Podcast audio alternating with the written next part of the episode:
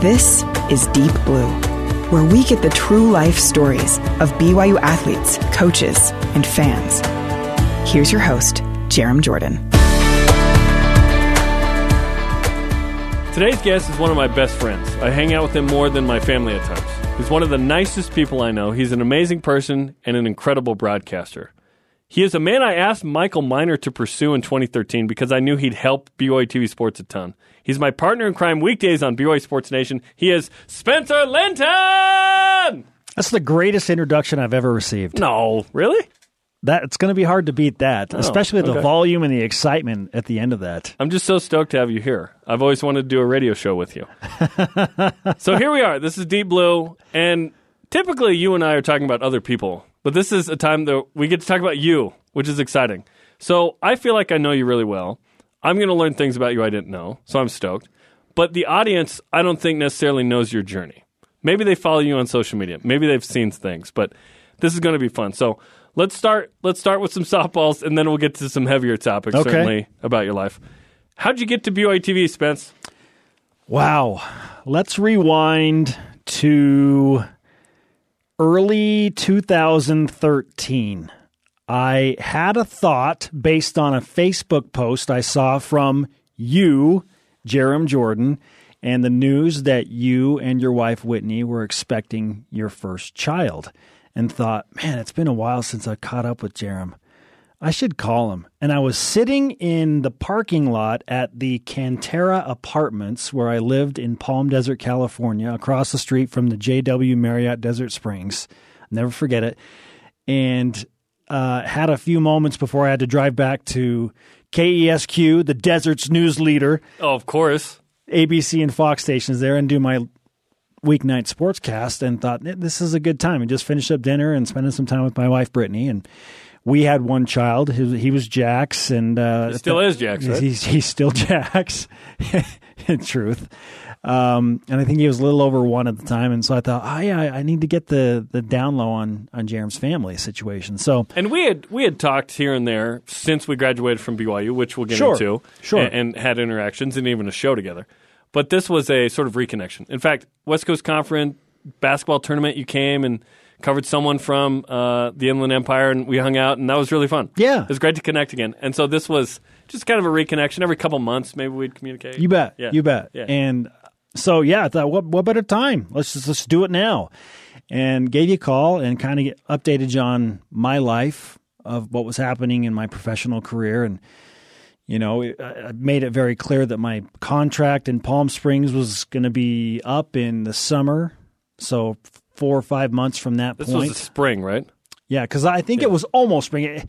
I want to say it was like January or February of 2013. I was in my office. I remember where where it was. Yeah. And um, so, I mean, in California, at that point, it was prime time in the desert. So it probably wasn't great weather in Utah, but it was 75 degrees, you know. Why'd you leave again? sometimes I ask myself that. no, I kid.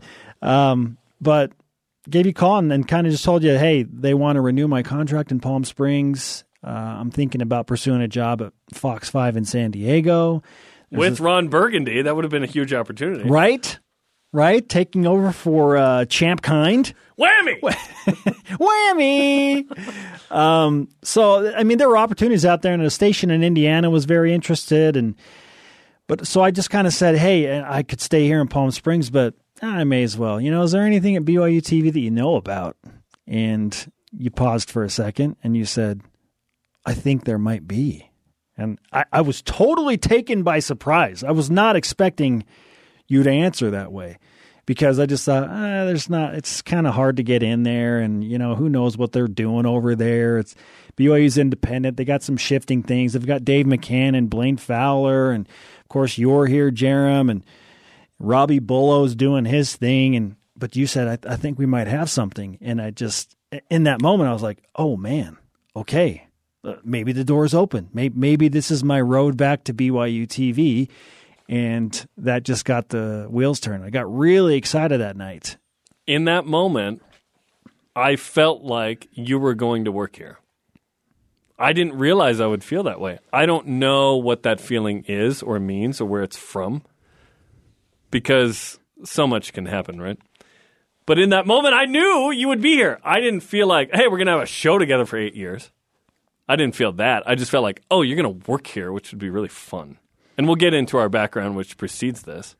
But in that, that was a big moment. That was a really big moment. Sure. And there are a lot of obstacles to get over. And so you informed me at that point that there was a play by play opportunity opening up and that it wasn't a full time position, a three quarter time position at the time. But Robbie Bullough, who uh, his name we already mentioned, said that he wanted to pursue other ventures. And our senior coordinating producer, Michael Miner, at that time, was just beginning to look for another person. So I'm to, like, I know a guy to fill that spot. Yeah. So you go to bat for me, and I basically tell you, hey, just put my name in front of Michael Miner.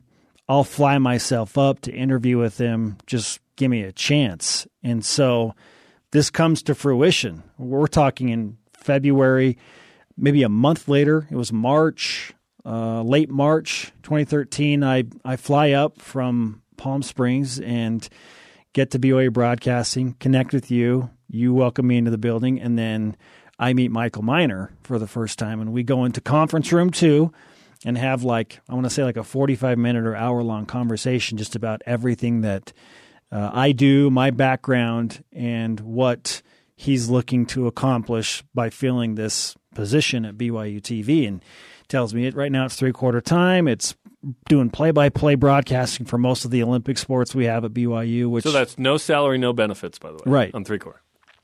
Mind an you, opportunity, but still, it's like, oh man, you got an opportunity in San Diego, Indiana. Correct. Yeah. So, mind you, my wife is teaching school in Southern California. And teachers make bank. Yeah. We wish. they do make an okay wage in California. Thankfully, that's one good thing that California does. They actually kind of pay their teachers. We found the thing besides the weather. Right? And Disneyland location. Yes. And she had benefits, obviously, and they were fantastic. And then I had a full time job at KESQ and full time benefits there as well. So we're coming from dual income, one kid, plenty of benefits, nice location.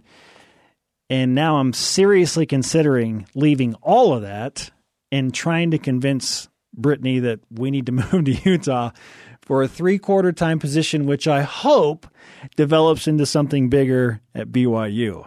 It didn't, and you didn't come to BYU. Thanks for joining us. It's been a great conversation. um, but I felt so strongly that I needed to pursue this opportunity because I always wanted to make the transition to live sports from doing sports for a news station. I just wasn't sure how I was going to do that.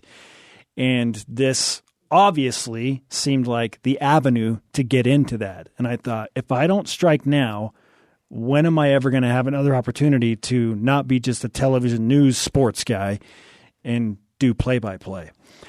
And that's why I just feel like I was so willing to risk things. And then my wife says, Well, I don't want to work anymore. So if we move wherever your next job is, whether you renew here in Palm Springs, like I, I think I'm done teaching. I just want to be at home with kids and and be a mom. And I thought, oh man, okay. three quarters sounds wonderful. Wow. Right so I expressed my concerns to Michael Miner and say, I want you to know I'm willing and ready, and I feel like I'm totally capable of doing anything you put in front of me and, and performing that at a high enough level that I feel like I could add to your team. But is there anything we do about benefits or compensation, things like that? And so, I mean, BYU is a tricky place that way. Yeah, he slid you a hundred k under the table, said, "We got you." But basically, he told me, "I appreciate everything that you've told me. Um, let me see what I can do, and I'll get back to you." And so then it's always tough because this is the waiting game. You know, days, weeks go by, and then I get a call from him. It's probably been I don't know probably six or seven weeks, I get a call from him and he says, Hey, I, I want to fly you up for Media Day in 2013. What he didn't tell me was it was like my tryout. He just said, We'd like to put you on the air and, and you know, have you go to work for us as an independent contractor over Media Day. I said, Okay. So I flew up and met with you I was informed that you were going to be on BYU football top 50 plays. as the fan perspective. the, I was like, awesome. I know Spencer. This is great. okay. Yeah, throw him in. So put me into top 50 plays, uh, doing web chats on Media Day, and preceding that, I think we had a True Blue episode where we previewed the season, and I did a package. And Yep. here I am. I'm working. on I'm told that I have an editor, and I've got all these resources, and I've been working as a one man band. Welcome to the big leagues. So I was like, wait, I have people helping me? So you just need me to like write a script and voice it? That quickly went away after you were hired. But yes, and so uh, we did this, and everyone was really nice, and uh, thankfully they were, you know, complimentary of, of what I was doing, and I just, I just felt like home immediately, and so had a great experience over those four days. Didn't want to leave. I was like, can I just stay here and go to work? I, I, I don't want to go back and finish my contract in the heat of the desert. But that was what was required and got back. And then Michael said, Hey, we really like what you did. We'd like to offer you the three quarter time position officially. Are you going to take it? And I said, I got to talk to my wife. are you going to take it in that oh, moment? man. I remember Like, can I think about it? my wife was at the at our community pool because that's how you survive in 115 degrees. And had Jax there and my mother-in-law was there as well. And I remember thinking how am I going to shape this so that she's like yeah let's do this? And there was no easy way into it. It's like okay I just feel really strongly that this is going to develop into something that we need. Like we need to do this. And I know it's a risk right now, but what do you think? You know, here are the figures, here are the numbers. They'll try and compensate me because I'm not getting some benefits to try and make it a little bit more palatable. Can we do this? And all she said was, I don't want to work. You figure it out. If you're three quarter time, I don't care what you else you have to do on the side, but I just don't want to work. And then we can go to Utah. And so I was really excited, but then I was like, oh man, what am I going to do? Some stress there. yeah, what am, what am I going to do? Yeah. But we packed up uh, the moving van in late July and headed to Utah, arrived, and I'm not kidding you, 10 days before I arrived in Utah, Michael had floated out the idea hey, how would you feel about hosting a radio show that airs on BYU radio every weekday? And my vision is that we would take this to TV at some point as well. How would you feel about being one of the hosts? And I was like, oh, yeah, absolutely. I would love to do that. And he said, no, well, obviously, if you do that, you would have to go full time. And then I was like, yes. Where do I sign? Mm-hmm. Please, whatever. If it's the most horrible thing, if it takes me full time status, let's do this. He's like, well, it's not a guarantee, but I just wanted to kind of gauge your interest. So I said, yes, I want to do that. We move up August 1st, and he says, Kay, we want you to be one of the hosts for the radio show. Now I got to talk to the people that hold the positions of power at BYU, and we got to make like an official job description for you as the first ever full time talent at BYU Broadcasting. Like, you won't do any producing, you'll just be talent. We don't have a position like that here. So it's going to take a little bit of time. And I was like, all right, cool. Yeah. Crazily, it only took like 10 days. On August 10th, he called me and said, Congratulations, you're full time. You're one of our hosts of our show that's yet to be named. I just got to find you a co host. We need a title of the show, need a producer, but you're going to be involved and you're full time. So just prepare for that. And I just So was, many wins. Yeah. I was feeling so grateful. And uh, I remember calling my dad, Kent, and my mom, Christine, and just saying, I can't believe this has happened. Like, I, I just knew. Uh, and again, it's one of those feelings. Like you said, you knew you were going to work with me. I knew I needed to be here. I don't know where the genesis of that feeling was, but it's just overwhelming. Like, you need to do this. You need to take the risk. You need to be there. This is where your career needs to go. Your family needs to be in Utah. You got to go back. Um, and so that I felt validated. It's like, oh man, the risk was worth it. We're back and I'm full time. But really, that was just where the journey was beginning. I, I mean, we, we and I had no idea what this was going to evolve into as of August 10th, 2013. It's pretty crazy. Three weeks later, BYU Sports Nation happens. Let's go there. So there were other hosts selected that didn't work out for various reasons politically, ecclesiastically, and otherwise. You and I, this falls into our laps. It really does. And I was deeper on the depth chart than you. It was like, okay, who's the host, who's the co host? We didn't really carve out the co host part until later, by the way. It was just like two people. So you and I are talking in the hallway, and we just have great chemistry. We just talk, we go back. We'll, again, I keep teasing it. We'll dive into it in a second. But we did a high school sports show together called Sports Valley, where we covered Provo and Timpview high schools while we were BYU students together. You were two graduating classes ahead of me, but we called games and did a show every week that we didn't realize was the precursor to BYU Sports Nation in terms of talking about what's going on, interviewing athletes. We don't cover highlights like Sports Center style on BYU Sports Nation, but we learned the craft in that moment. I was also working at BYU TV. You were working at the MTC teaching Korean, but we were getting into this. And then you go to Grand Junction. You actually asked me if I wanted to come join you there, and I actually told you no, which is hilarious. Um, because I was pretty comfortable here calling Best games. decision you ever made, saying no. Probably. I've said no a lot in my life. Um, and then you you end up coming back around, and Michael Miner sees us talking in the hallway, and all of a sudden, boom, we're on BYU Sports Nation. And so that was that was the career move of career moves. The the break people talk about in this business. That was the break from me.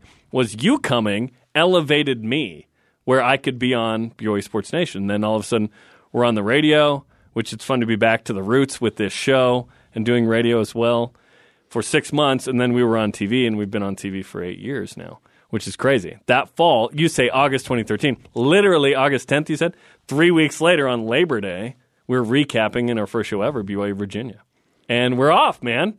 It was it was insane. And so it was like really validating when when I referenced that moment. You said, you know, I, I need to be here. Um, you need to take this, and hey, we're going to work together. I didn't realize we are going to have a show together. No. That might literally, like when I retire, I'm pretty sure I'm going to be defined by BYU Sports Nation in my career. That was a big moment. That was a big deal that you came here, that we could do this together. We're approaching a decade of doing the show, which just blows my mind. it's mind. crazy. It blows I'm my mind. I'm shocked they still like it. We're over 2,000 episodes in. 2,000 episodes. And I was trying to do the math the other day. I'm like, man, how many hours of preparation and just how many hours of TV in general? So if we're like over 2,000 hours, how many days does that equate to? And I'm like, I have spent so much of my life working in this building and being on live TV and radio, specifically reporting on BYU news. Like What that, a, what a tough gig we have. and people are like, "Oh, you're living the dream job." You're right. We are experiencing the dream job in a lot of ways for a lot of people, and we do not take it for granted.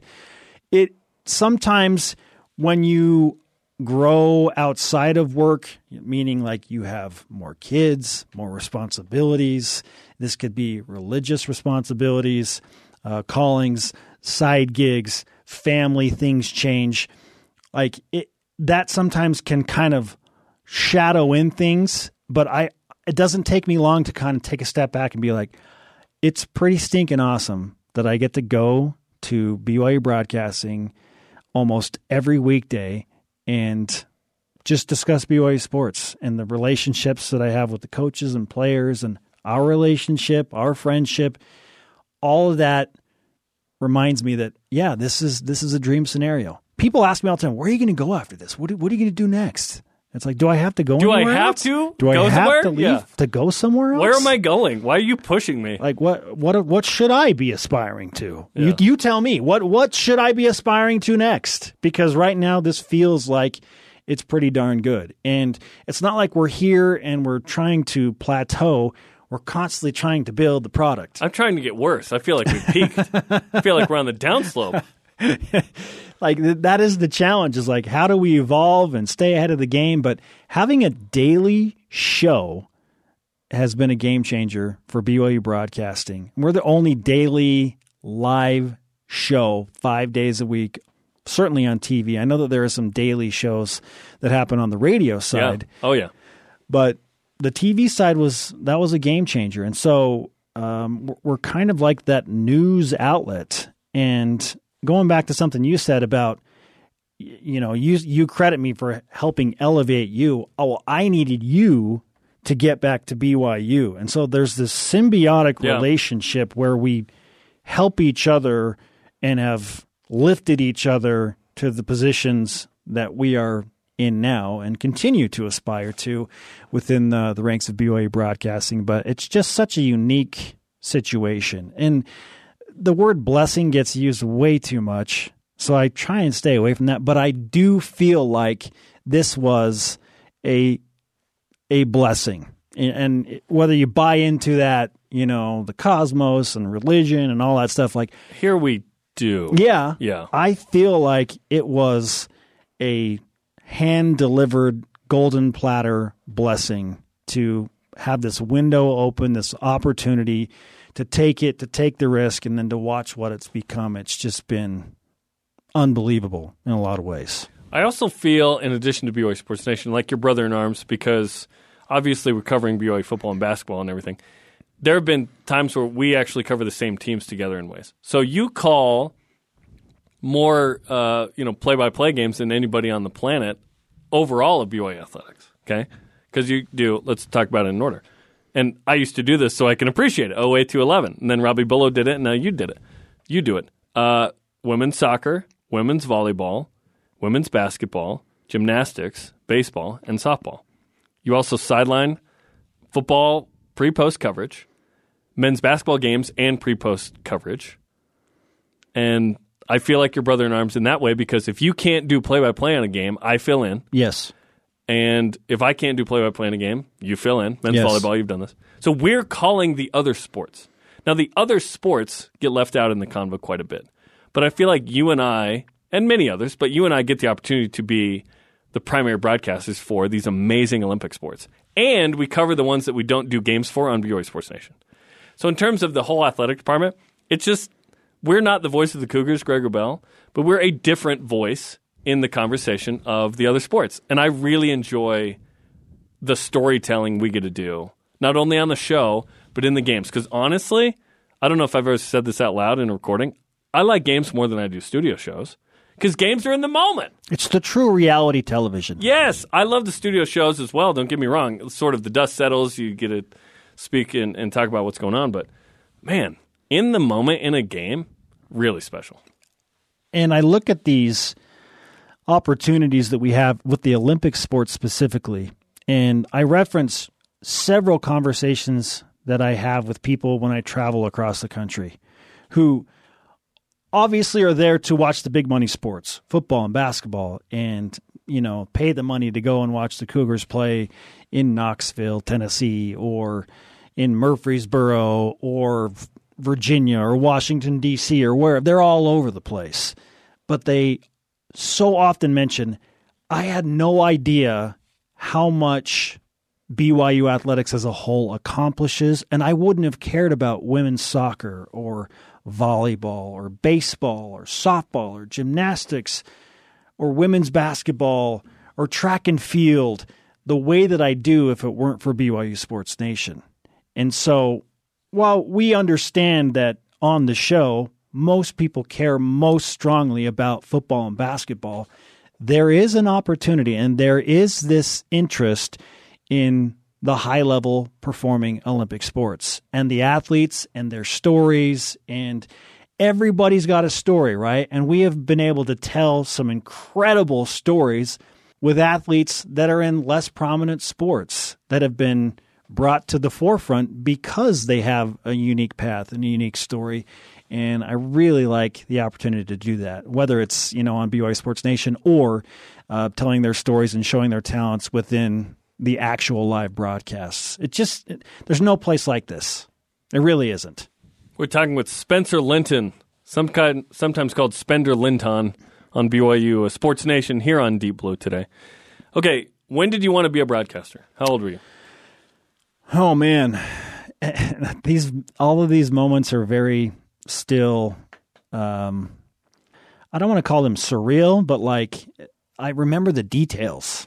I, I was on a field trip to KSL TV and radio, Channel Five. Which, by the way, you work at I KSL TV as well, work- which is pretty gnarly and awesome. Living that dream too. So I I went down there for a quarters for Christmas field trip, which uh, is a program that you know the local NBC station and uh, the radio people at KSL they do to raise money for kids to have shoes and gifts over Christmas uh, that are in less fortunate circumstances. And I was uh, a member of my fourth grade student council at Clinton Elementary, the Cougars, by the way, and their their school colors were blue. So, Oh, perfect. Okay, I've been Linton associated from with, Clinton. with blue and Cougars. Yes, Linton from Clinton. And we got to come down and tour the studios. And we got to say our names on the radio. And I remember my dad telling me the night before, now enunciate your name really clearly. Linton. Yeah, no, no, don't don't say Linton. Say the T. You're Spencer Linton. We literally practiced it. And I was like, oh, this is so stupid and annoying. You know, whatever. I'll say it right.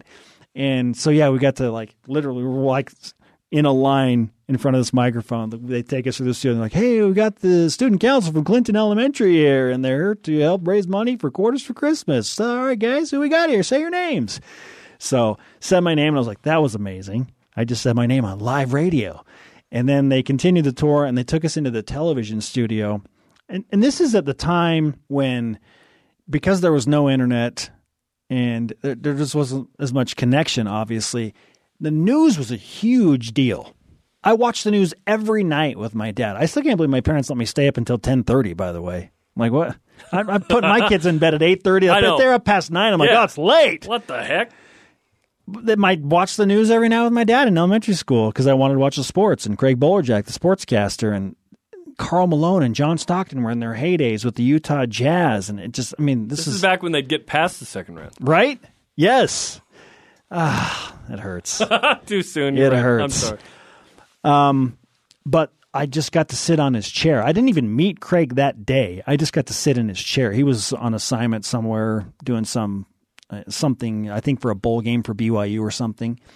And but I just sat in his chair uh, on that old KSL set um, with that you know um, with the cityscape backdrop that would be laughed at now, but it, it was iconic for me and thought this is this is amazing. Like I'm set, I'm here. Like these are the TV cameras. This is where he sits and and does his thing and does the sportscast. And I just got so excited and thought I think I want to do this.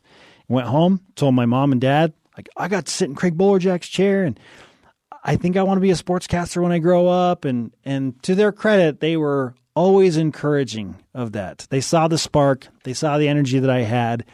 And not many kids, when they're you know nine or ten years old, are like, "Yeah, yeah, this is what I'm going to do." But I, Well, they say it, right, but it doesn't always happen, which is fine.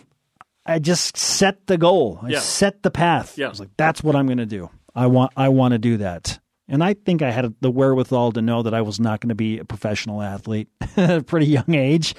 I liked athletics and I played a ton of sports, but I was like, "Eh, there's probably a good chance I'm not going to be John Stockton. So, what's the next best thing? It's talking about it and getting paid to talk about it, hanging out with all the famous athletes. And I just, I wanted that. And so that, that's kind of where the dream began. What's the best? Well, I know the answer to this, I think, but who or what has been the best kind of interview situation or broadcast experience you've had? Let's start with interviews. I think I know the answer, but I want to hear your answer. Because when you were in Palm Springs, you covered some really high, the highest level of tennis and golf Yes. specifically. Yeah, it's going to be tough to beat the experiences I had in the Coachella Valley and in the desert in California um, because of those rare opportunities. And I had the chance in 2012 to go to PGA West. And this was like a super secretive thing. I because I did my due diligence and had covered events and was all over the place, often as a one man band, I developed uh, a nice rapport with the management at PGA West, which manages nine courses, and they play a, a yearly PGA event there. And Mike Kelly was the the general manager, and he called me up and said, "Hey, what are you doing tomorrow morning?" I said, uh, "You know, nothing specifically." Mornings or nights for you? Right. Yeah, right. when you work in right. the news. Yeah, well, no- nothing. You know, hanging out until I go in for my shift. He's like, "Hey, bring a cameraman and yourself, and show up at the front gate to uh, the Nicklaus and Palmer private courses at like eleven thirty. Say those names again. Uh, Jack Nicklaus, Arnold Palmer. I was like, okay, so courses they had designed, the two legends of golf. I thought, okay, cool, it's great. Uh, can you tell me what's? He's like, I just do not miss this. Just show up at eleven thirty, have a cameraman, and trust me, it's going to be worth your time. I said, okay. So we are on our way down there, and I have a buddy that's like, hey, my grandma lives on the Palmer private course, and she just got wind that there may be some golf royalty in town. And I was like, what? So I was like, are we going to like meet like somebody super famous? Are we going to meet like Ar- Arnold Palmer or Jack Nicklaus? We get there, and both of them are on the property. Jack Nicklaus and Arnold Palmer at the same time celebrating something called Ernie's Day. And their friend Ernie was a big instrumental part of developing the game and course design and all that stuff. He had passed away. They were back there celebrating Ernie's Day by playing on their own signature courses at PGA West with like a limited gallery. Maybe like a hundred total people knew about this. So there are like 50 people with the Nicklaus party and 50 people with the Arnold Palmer party watching these legends in the sport play their own signature courses. And I'm the only media member there with my cameraman. And they're like, hey, who do you want to talk to first? You want to talk to Arnold Palmer? I was like, uh, yeah, that would be great. So we go over and frame it up, and I'm having an interview with Arnold Palmer. I just like, I can't believe I can't believe this is happening. And I talked to him probably for 10 or 12 minutes before he tees off. Super gentleman, just incredibly kind and really funny. Like just had a great wit and a sense of humor about him. And then we watched him play like five or six holes and he was playing with a, a high school kid that was a star in the area and two other people that were lucky enough to win whatever lottery they won to get to play with Arnold Palmer. And so it was just fun to watch it. And then it was like, okay, well, now let's go over to the Jack Nicklaus side. Like, all right, great. Go over, and there is the Golden Bear, the man who has won more major championships than any other golfer, even Tiger Woods. He's got 18 major championships, and he's just driving around in his custom golf cart, and he's playing the Nicklaus private course. And we do an interview with him. And I'm like, oh my gosh, this how does it get better than this? I've I've interviewed both of these legends of golf. And we follow the Nicklaus group for the back nine of his 18. And then we come back to the clubhouse. And then Mike Kelly, the general manager, says to me, Hey, do you want to do another interview? And I was like, Oh, whatever. I mean, yeah, we've got lots of great stuff, but yeah, I'm not going to say no. He said, Well, what if you interview them together? Okay. So uh, yeah. Jack and Arnold Palmer are standing next to each other while I interview them in like this tandem setup. And my first question to them is how often do you two have an opportunity to meet up like this as friends and play golf? And Jack Nicklaus says, Well, we meet every year at the the par three course at Augusta Masters, and then we meet the next year at the par three course at Augusta, and then we meet the next year. Like once a year. They never do this. So uh, I was like, okay, this is super unique. And um, they just were so gracious. Uh, they, and they cracked some jokes. We had some fun. I turned it into like this m- massive special that we aired on um, our station in a couple of different formats. Um, and then Jack, after the interview was over, said, "Hey, why don't you hop in the middle of us and take a picture?" so You're like, fine. if you make me, there's this goofy kid from Clinton, Utah. You know, in between these two legends, um, just what was it like to peak in that moment Right? in your life? I thought to myself, like, what? When is it going to get better than this in terms of just like inclusion and like an interview? And It, it won't. I've got my arms I'm around sorry. these guys, and Jack's patting me on the back, and Arnold's thanking me for being there and doing the interview, and we're taking the picture, and I'm just smiling, just cheese, cheesing like a goofball. Like, more than your picture with Ben Rector. Yes, more. Big, bigger smile on my face than the one I was like, uh, you were excited. one of my music, uh, yeah, heroes, Ben Rector. Um, take the picture, and I just had to pinch myself all the way back to the station. I was like, I can't believe that just happened. Like that was that was the craziest few hours that I've ever spent in broadcasting. I'm like proud for you. I think I've even bragged about you in that moment. I was like, that's pretty cool, man. It, it listen, covering BYU athletics is pretty awesome.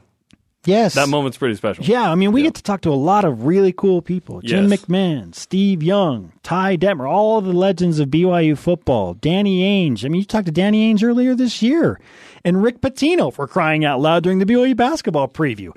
That that is amazing. But like Arnie and Jack, sorry, Crazy. that's the top of the mountain. Sure. it really is. Um, interviewing Rafa Nadal at center court after he won the BNP Paribas Open was another crazy moment. Like, just so gracious, Yeah. champion. Indian Wells, man. BYU tennis plays there a bunch. Yes, Yeah. that's right. Yeah. Um, yeah, some really cool interviews for sure. Okay, tell me about your family dynamic.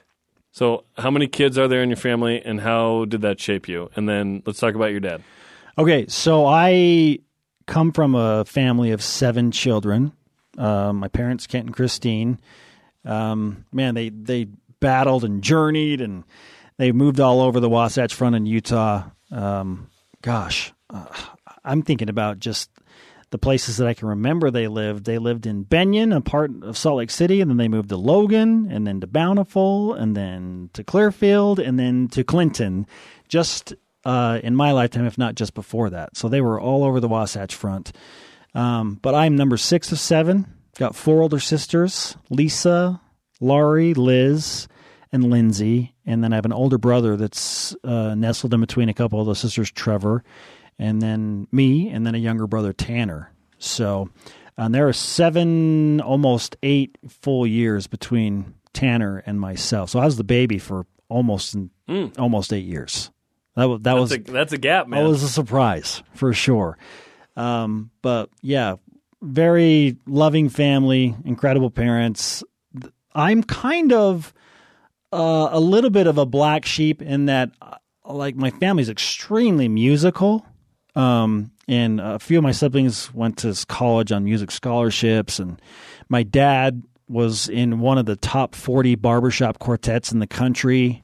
And well then. wrote music. In fact, he turned down at one point Olivia Newton John, who heard one of his songs and she wanted it. And he was like, nah, I'm saving it for a movie. So I'm like, Dad, what were you thinking? Did it make a movie?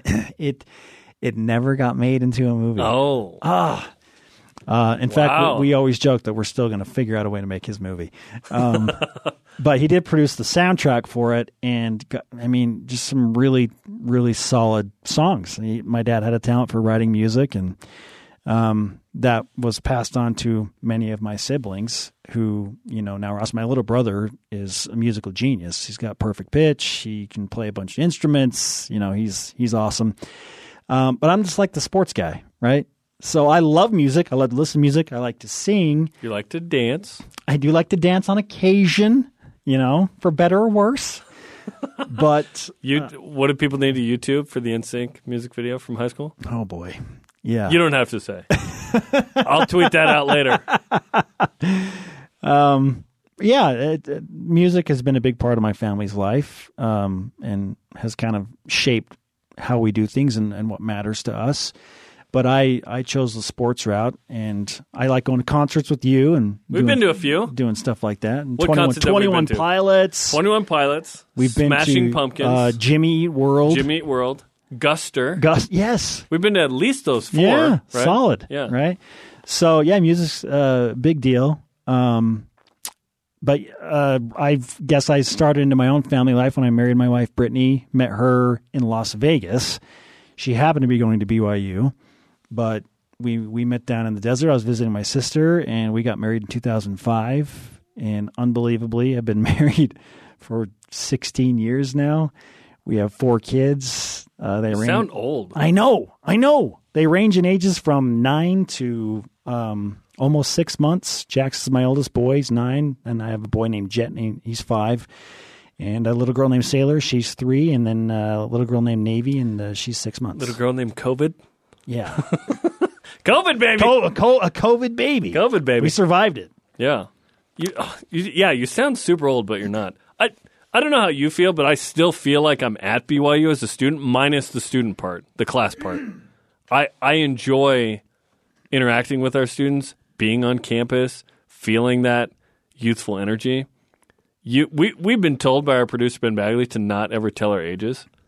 We're, gonna- we're going to say our ages here, okay? Yes, yes. I'm Should- 37, and I'm 39. but we feel like we're 27 and probably 29 or something. In fact, I had It- until I pay my bills and I go home.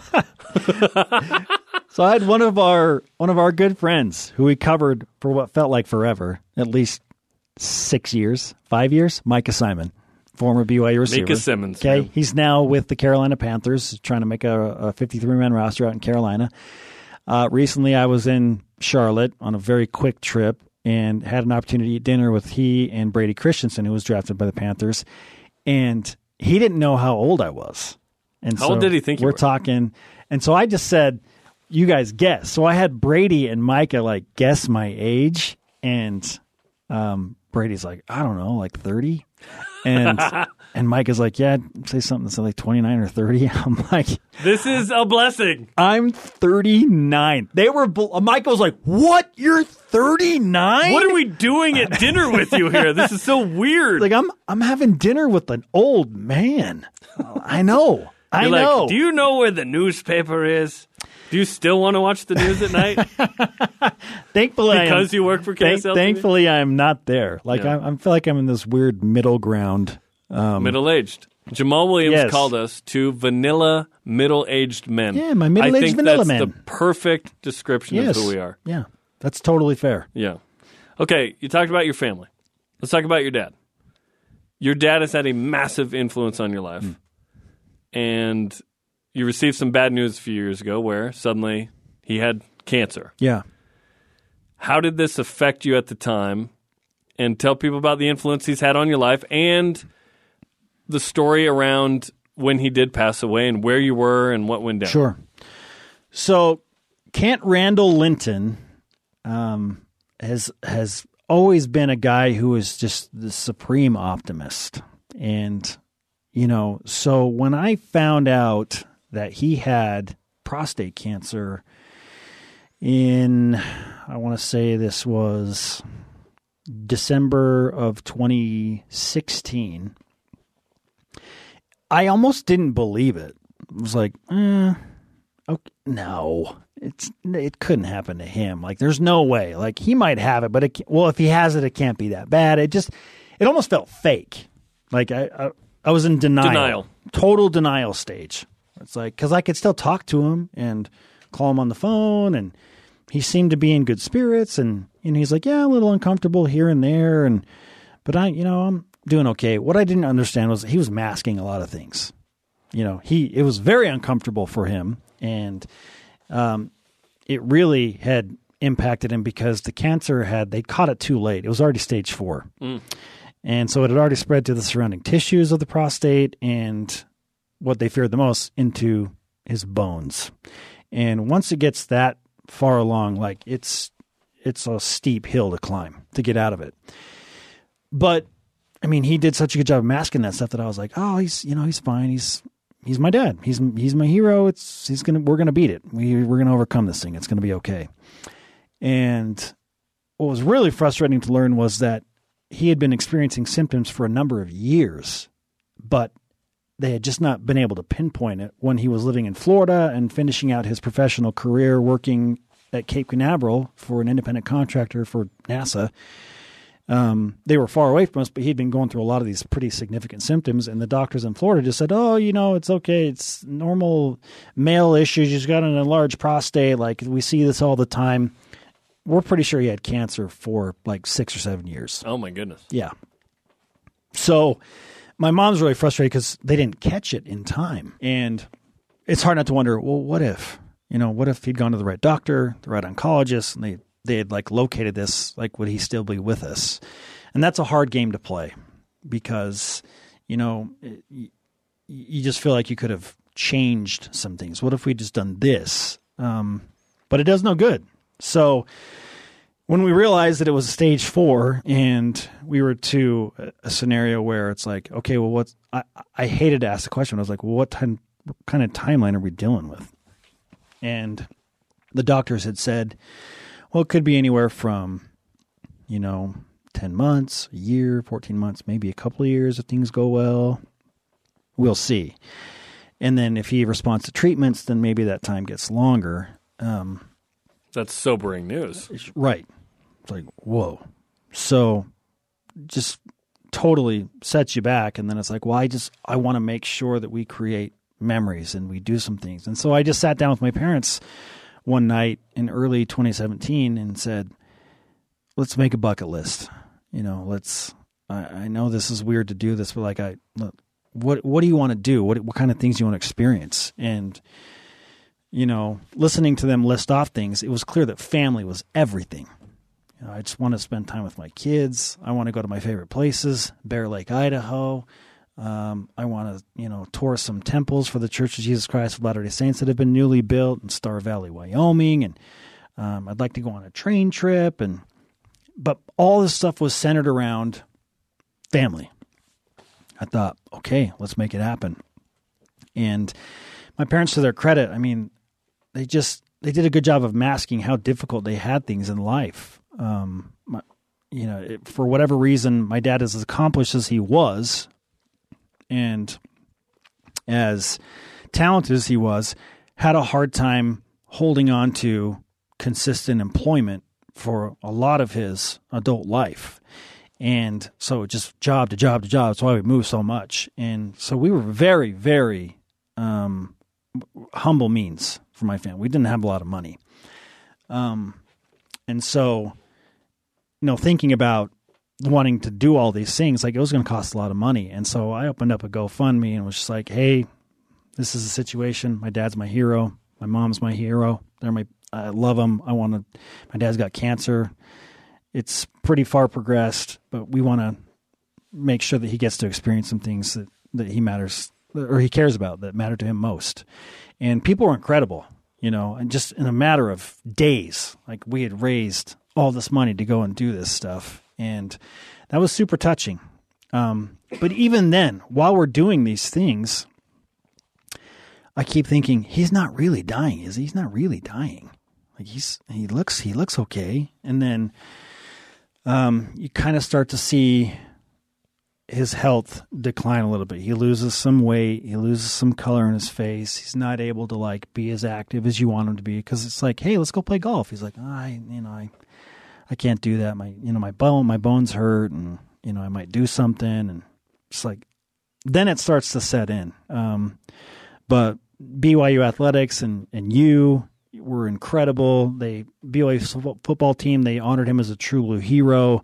They brought him in. They made him feel important, and you know that's one of my favorite things that I have from my dad is that story. Whenever I'm missing him a lot, I I can search his name and search that story and go back and you know I can hear his voice and I can listen to him and and see his smile and you know see him shed a few tears as he's talking about his life and and just hear about his faith and his, you know, he had just this incredible faith that things were always going to be okay. No matter how hard things got in life, it would be a good ex- like experience for him to work through. He would learn a lesson from it, and then he would he would advance on. And and he wasn't scared to die. And I mean, I was more scared for him to die, and I think all of us as siblings and my mom were more scared for him to die than he was and that was just a real testament to who he is as a person. Um, but yeah, I, I mean that that's a lot. I know there's a lot of emotion involved there, but that's kind of the mindset that I was going through at first was denial, and then you start to see it set in. But just to see like the community rally around him and, and the people that he impacted and and what he meant to them, that was that was pretty incredible. The day is September 29, 2016. It's the day before BYU at Toledo. You had said goodbye to your dad. He passes away that day. and then you're on the road at Toledo doing a hit on BYU Sports Nation at the very end of the show. We talked to you about BYU Toledo, but then we take a moment and talk about your dad, Ken. Why did you feel like you still needed to be on the air and do your job? I've never asked you this question. I was talking to my mom about this um, just a few weeks ago, and I, I, I felt like I needed to clarify it with her. Um, because I think some of my siblings were like, "What are you doing? Where where are you going?" Because I got the call that week on a Monday, and went down and immediately, you know, my mom said, "I had a great Sunday with your dad. We had a fun conversation, a good dinner, and then he woke up Monday morning and he was just mostly unresponsive. Like he just was tired and he's having a hard time formulating sentences. And I'm being told that he's transitioning. And I thought, no, no, no, no, no. Again, denial. No way, no way, no way. And so my wife, Brittany's like, you need to get up to your house, go stay with your mom. And so got up there, had a brief conversation with him, you know, cracked a few jokes just to kind of make him smile. And, you know, he told me he loved me. And, and then we talked a little bit more on Tuesday, but then it got to the point where it's pain management and he's being medicated so heavily that he's really not with it. And that was tough because all of my siblings are coming in and they each had their moment to kind of say goodbye to him, but before he got so heavily medicated that he's just out of it until essentially he passes away. And so it was yeah, it was it was tough to because he he didn't want to be medicated, you know, it was uncomfortable and he just wasn't himself and you know, you don't want to picture your parent like that in their last days. So I think that might have played into it a little bit for me was I don't I don't know that I want my last images of my father to be this. And so that kind of got it and I was like and I know I have responsibilities to be for BYU football, but had I opted to stay like it like it would have been fine. Like we would have figured it out at like Totally. your parents passing away like it, it's you work around it. But I I wanted people to know my dad. And I wanted to utilize that platform to explain to people how much he meant to me and my family. And he was not a guy that was given a lot of notoriety because of his humble scenarios and, um, you know, didn't come from a a family with a ton of money, it, I I felt like I wanted to tell his story, and so I was like, I I want to go because if this happens, then I've got a microphone to explain to people what he means to me and my family, and it's important that my dad receive in my in my mind what what I felt was be the proper recognition for who he was and what he did because um it's so often you know we're in the spotlight you and I we're in front of a microphone in front of a camera we're talking we get to tell our stories and things. But he was the guy along with my mom that was sacrificing things that he wanted all of the time so that I could have the cool kid pair of basketball shoes when I was in fifth grade. You know, they're they are purposely avoiding spending any money on themselves so that they can scrimp together enough just so that I can have a nice pair of basketball shoes. And they're the people that are putting me through my mission to South Korea. And he's unemployed for 22 months while I'm on my mission and not telling me about it because he doesn't want me to worry about it. You know, I mean, those are the types of things that my parents were doing and finding ways to still like supplement me while I'm out and about and doing things and always the constant support and the people that, you know, that believed in me and my dream. So I I felt like it was important that people know um, how much of an influence and, and how much of a VIP he was to me and to the world, albeit he was under the radar most of the time. And it was incredible to see the people that showed up at his viewing and his funeral with the little interactions that he had, how much of an impact he had had on them, and um, that was probably, you know, the, the, it's always sad. I mean, just it's an awful thing to lose a family member, but when you see the impact they had on people, that is a tender mercy, you know. So, um, I'm glad you asked that question because it, like I said, it did come up with my mom, but I, I, I wanted to utilize that opportunity to let people know how special and unique he was.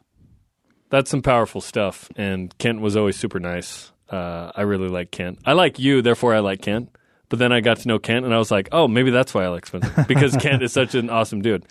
And yeah, that uh, you know, True Blue Hero was really special, and we aired that that day um, after we did the hit with you on the show, and so it was an emotional day. It really was. And uh, but I remember Eric Mateos, the offensive line coach for BYU, saying, "Look at Spencer out." Still doing his job and like honoring his dad in this way, and that that was a really powerful post about kind of what you chose to do in that moment.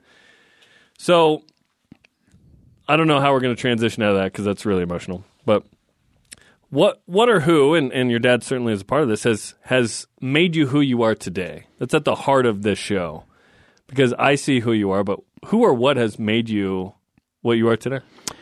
Yeah, obviously, a lot of that goes to the upbringing of a family and and just how you're raised and and who you're around. But I think not just my parents, but I think all of my siblings who have been around me have kind of shaped me into the person that I am because I can draw upon specific scenarios from my older brother Trevor. I mean, he I love Trevor by the way. He put the competitive spirit into me. And it was not always fun. You know, it's not always fun when he's you know, because this is what older brothers do, telling me that he knows where I sleep and that you know he knows what I care most about, and if I do, if I take one wrong step, he's going to take my bike, or you know, he's going to. yeah, you love older brothers.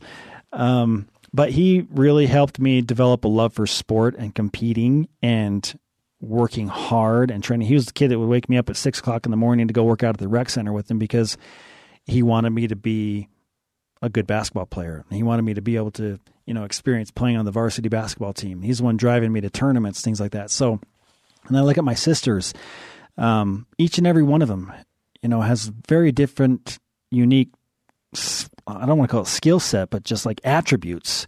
Um, Lisa is my oldest sister, and she's just, she's a classic oldest sibling. Get it done, responsible, like everything's in order. Um, and she's dependable as be as can be. My sister Laurie, her kindness, which is you know, I feel is directly pulled from the kindness of my my dad and my mom. I you know one of my greatest bits of advice I got from my dad was just be kind to people. Just be kind. You're like kind to a fault. Like you're so nice. Like the nicest person I know. Seriously. well, eh, that that comes from my dad and Laurie and then I look at my sister Liz, who was just, she loved to be out and about, socialize, social butterfly, talking to everyone, and the center of attention.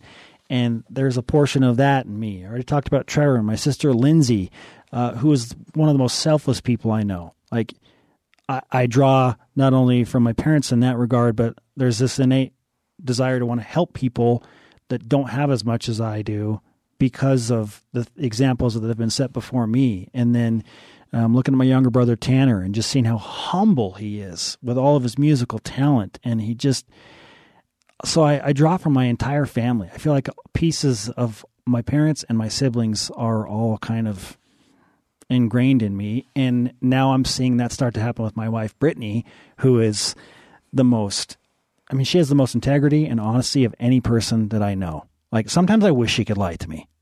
Like, hey, hon, how do I look? mm, not great.